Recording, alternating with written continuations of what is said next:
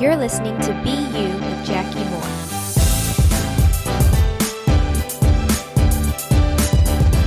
Hey guys, welcome back. This is part two of the Peace podcast. I love alliteration with my whole heart. And so the fact that I just got to say three P's almost in a row makes me really happy and excited. But anyway, moving on.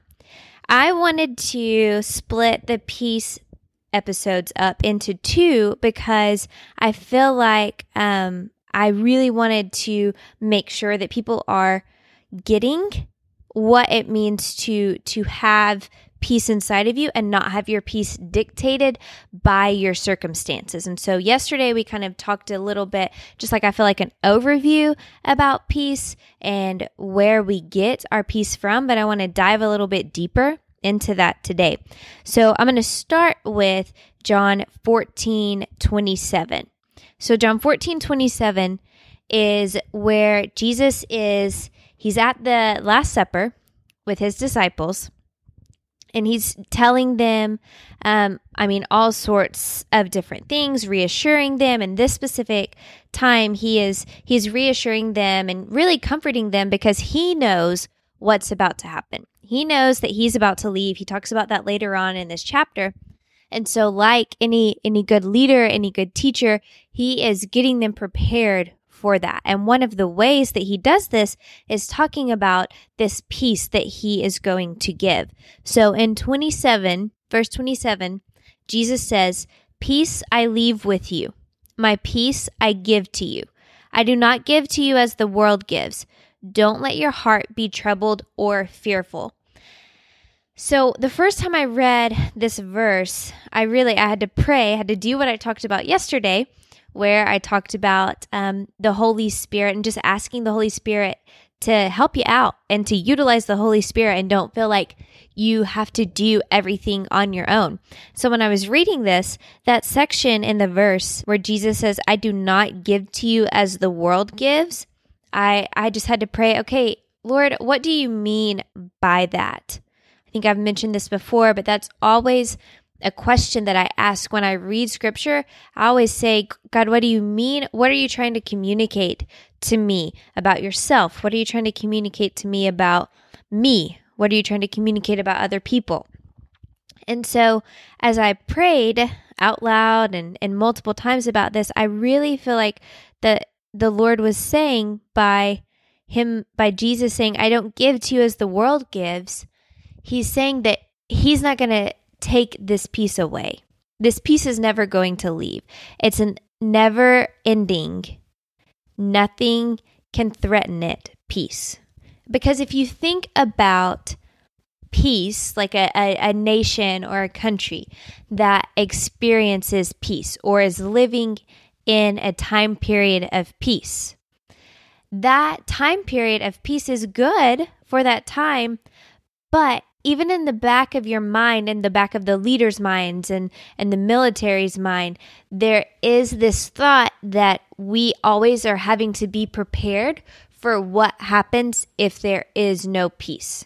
What happens if this peace leaves us? What happens if we are attacked and the peace is taken away? What if we're taken captive, right? This hasn't maybe happened for those of us in America recently. We haven't necessarily experienced this too often in our years, at least since I've been alive. Um, but there have been instances of this. And I think that what Jesus is saying here is that he isn't going to give us this peace and leave us worrying about whether or not we will have this peace taken away or whether or not a threat will be so big that one day we will become captives again, right? The peace that He gives to us, that He leaves with us, is here to stay. So, therefore, we don't have to let our heart be troubled or fearful. We don't have to worry about these things. Jesus gives us a peace. And, and where does this come from? Well, I think the peace, what he's talking about here,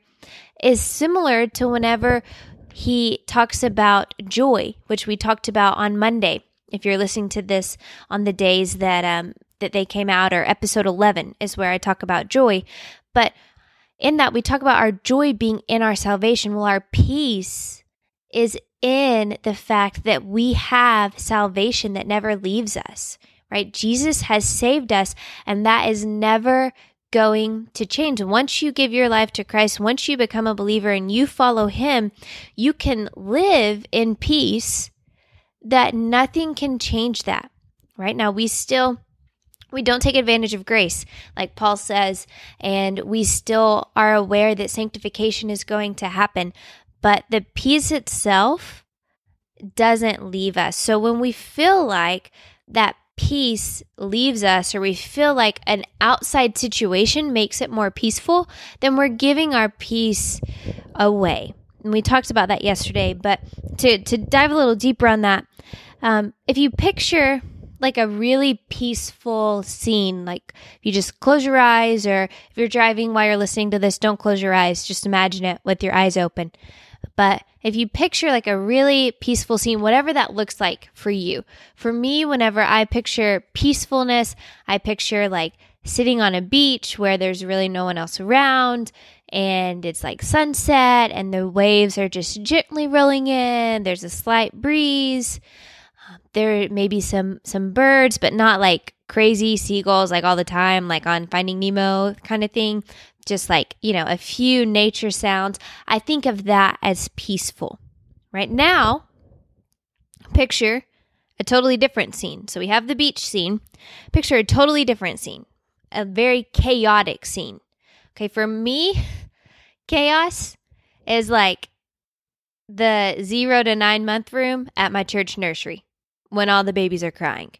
Right now, some people that may be their thing, but anyone that really knows me super well um, knows that I'm probably not going to find myself near the zero to nine month baby room very often, especially if people are crying. I even at one point I had told someone at our church who was working in the preschool ministry, I said, if you are desperate and you just cannot find anyone else to serve with the babies, I will do it if you are desperate right? And so for me just this this chaotic scene of just babies crying everywhere is like that's chaos. So in both of those scenes in the nursery baby crying room and in the beach room i should be at peace in both situations.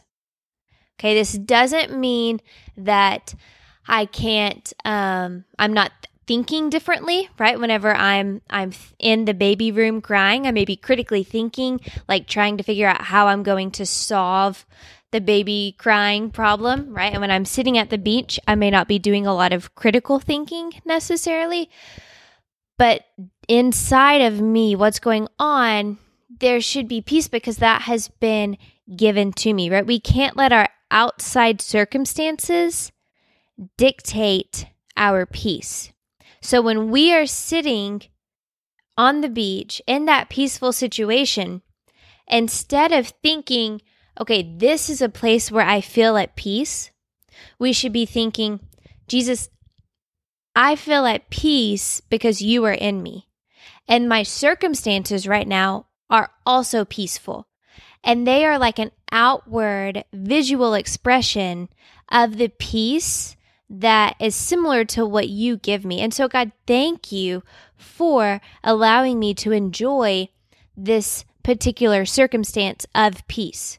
So, we're not making our circumstances an idol. We're not making our circumstances the authoritative being that's giving us our peace, but we're just appreciating it. When it is a peaceful situation, we are saying, God, thank you for allowing me to experience peace in my circumstances. But when we're in a chaotic situation, the prayer may sound more like, God, thank you for the peace that you have given me in my soul. I know that Jesus has saved me. Help me get through with that peace my very chaotic situation right now right? So the prayer can be different. And I would encourage you, much like yesterday, just building upon yesterday, a sign of maybe when you are are not at peace and you're not resting and you're not exemplifying that fruit of the spirit and being like Jesus and having peace is when you're letting your circumstances dictate whether or not you feel at peace. Right? So in those moments, that should be an indicator that hey, something's off here for me spiritually. And when something's off, that's okay because we're not perfect we just ask God, hey, God, help me to be like you. So take this from me. I confess this to you. So then we become gradually more like Jesus, right? And we continue on that track of sanctification. So my hope is that after listening to part one and part two of the Peace podcast, or the episodes on peace, that you can implement this and become who you were created to be.